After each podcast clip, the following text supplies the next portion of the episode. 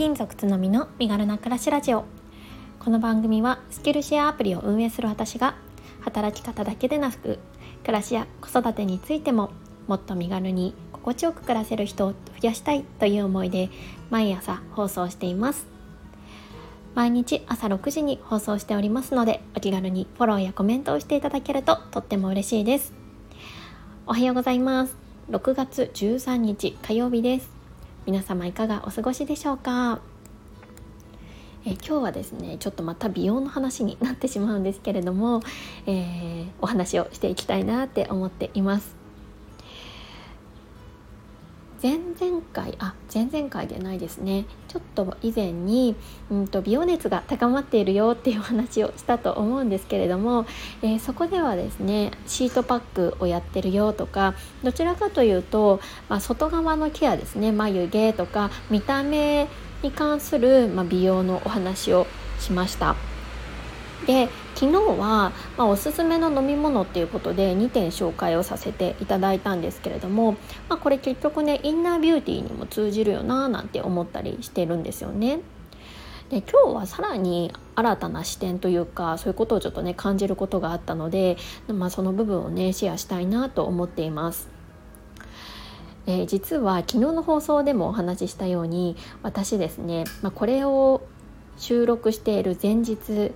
の本日ですね前日に、えーと、親知らずを抜いてきました まあどうなるかなって思ってたんですけれども、まあ、思いのほか大変でして 今ようやく麻酔が切れ始めてきて、まあ、お話ができるようになったんですけれど大体5本ぐらいかなの麻酔を打ちました。で私、えー、次女がですね無痛分娩だったんですけれどもその時の麻酔よりも今回の麻酔の方が痛かったですね。ってくらい結構がっつり痛い麻酔を打たれて5本も、うん、やってきたんですけれどもまあねなんでこんなに打たれたかっていうとだいぶその親知らずが変な方向に生えていてでまあだからこそ、まあ、隣の歯とかに悪さをしていて、まあ、隣の歯とかのねあの虫歯の原因になっていたりとかしていたんです。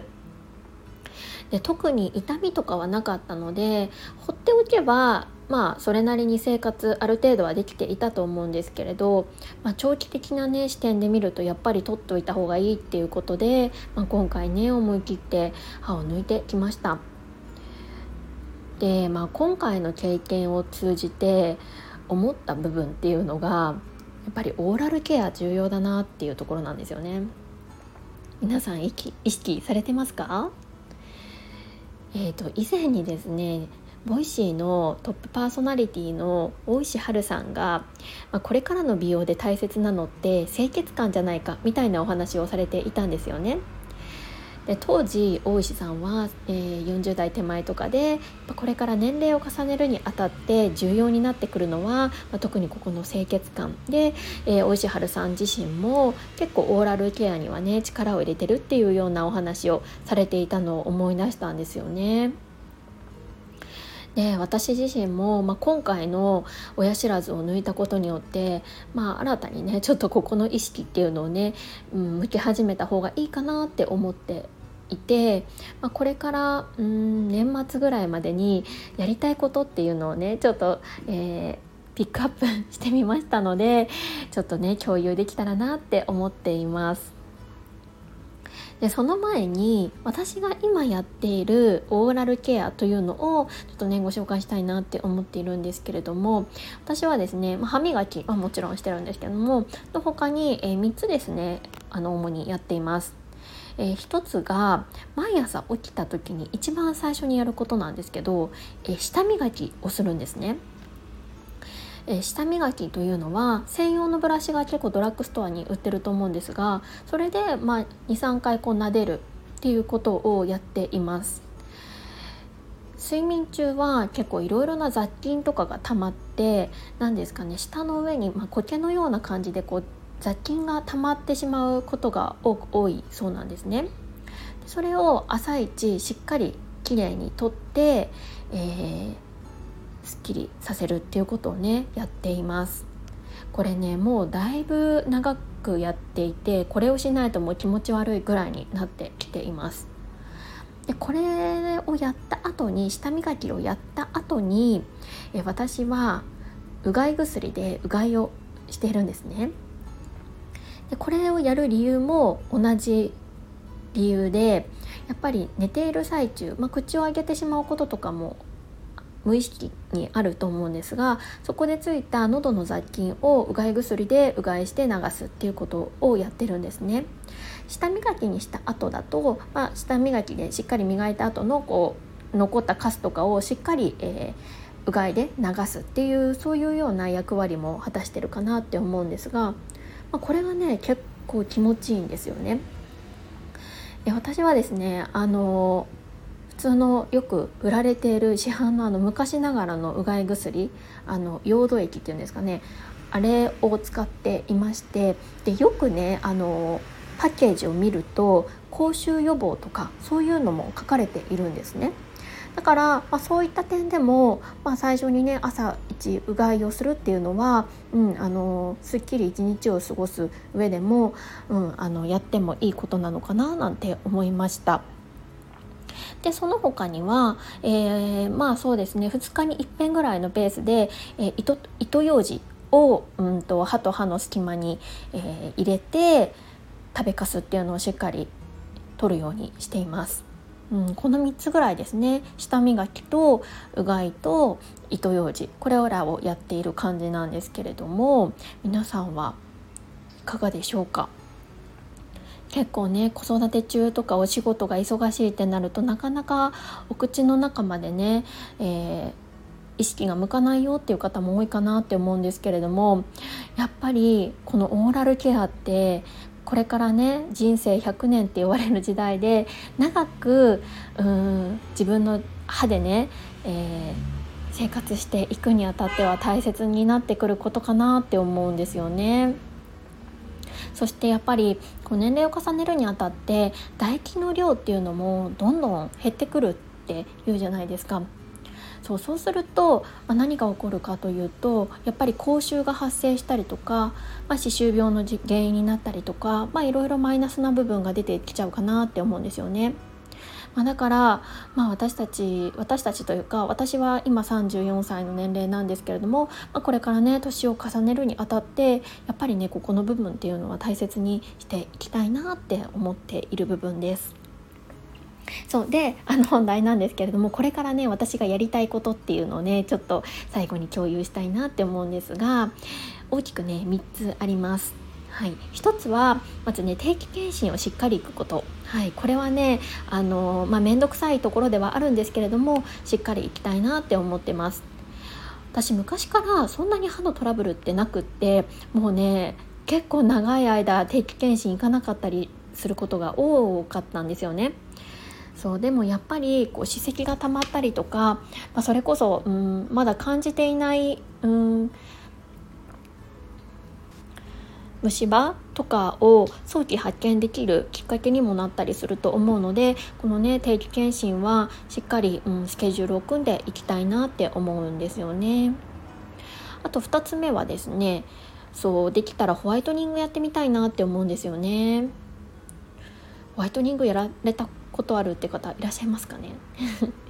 私は結構、うん、コーヒーとか紅茶とか着色する飲み物が割と好きなのでどうしても歯の着色汚れというのが気になるんですよね。今すごいまあ歯が茶色かって言われるとまあそうではないんですけれど、まあ、これからね、まあ、どんどんくすんでいくでしょうしうーんできたらねちょっと白い歯を維持したいなとも思うのでなんかねあのわざとらしい白さじゃなくって自然自然な白さっていうのをキープしたいなって思ってるので、うん、ここ今はねいろいろなホワイトニングのやり方があるみたいなのでちょっと調べてねやってみたいななんて思っています。そうちょうど今日あの親知らずを抜いた時にこのホワイトニングねなんか新しい方法がありますよみたいなのをこうチラシかなんかで見てあなんか今はねいろいろな方法があるんだなって思ったのでちょっと自分自身でもね調べて、まあ、できたらね今年中にやりたいななんて思っているんですよね。はい、で最後なんですけれども、えー、電動歯ブラシをねちょっと導入しようかななんて思っています。で欲しいものはフィリップスのソニックケアをねちょっと購入しようかななんて思ってるんですけれどもこれお使いの方いらっしゃいますか？結構ね、レビューとかもいいので、うん、多くの方が使ってるんじゃないかななんて思うんですけれども私は今はこう手動の普通の歯ブラシを使ってるんですよね。でもやっぱり電動歯ブラシじゃないとこう落とせない汚れとかもありそうですしあと以前ねちょっと使っていた経験もあってやっぱり楽だなっていう部分もあったからちょっとねまた再導入しようかななんて思っています。なんで電動歯ブラシをやめちゃったのかねちょっと定かではない。ちょっとね忘れちゃったんですけれどもなんか壊れたかなんかにしたのかな。でも面倒くさいからとりあえず手動のでって言ってそのまま来てるような気もしています。なんかねこれおすすめだよとか何か情報ある方がありましたらあのぜひぜひコメントなどしていただけるととっても嬉しいです。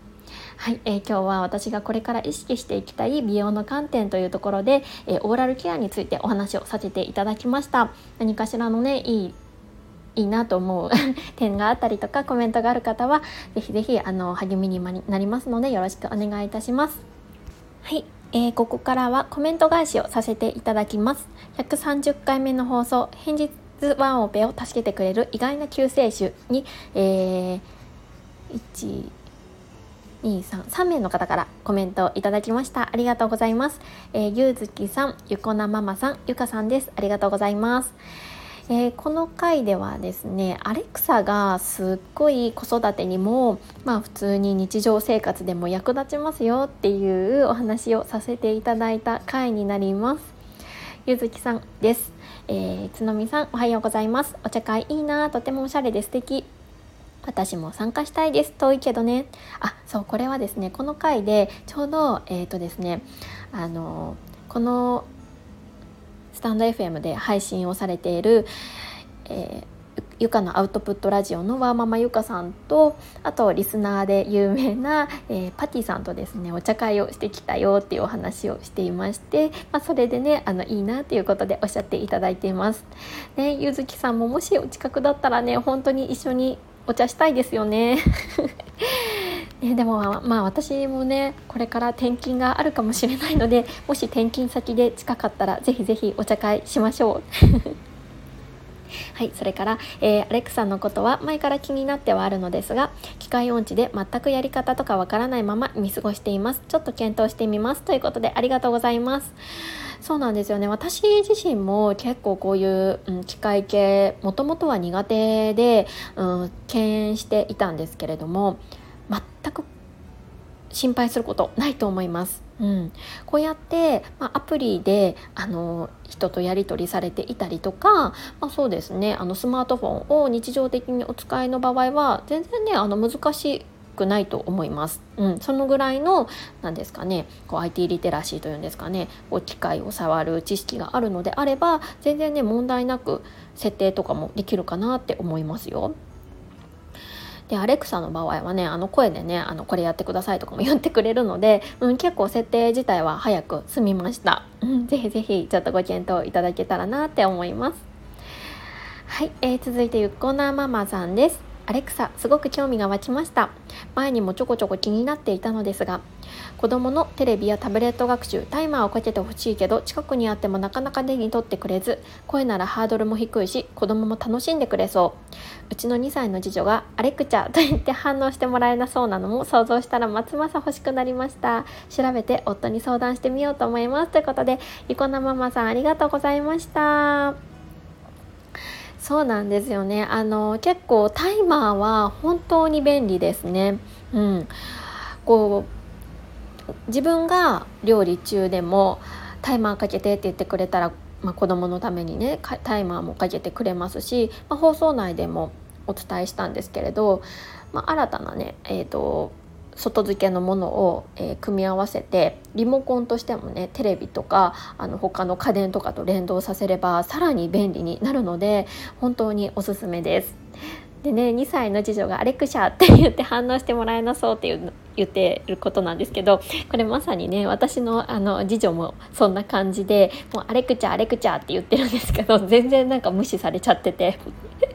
なんかそれもね可愛いななんて思って横目で眺めています。はい。ぜひぜひあのご主人とね相談されてみてあの良いものと出会えたらいいななんて思いました。いこのママさんありがとうございます。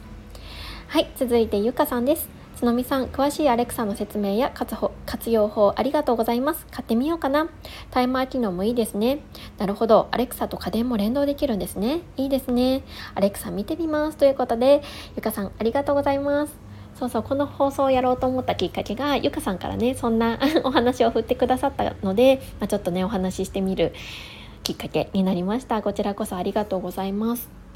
そうあのうちはですね、うんと、電気あのでで電気あの部屋の電気は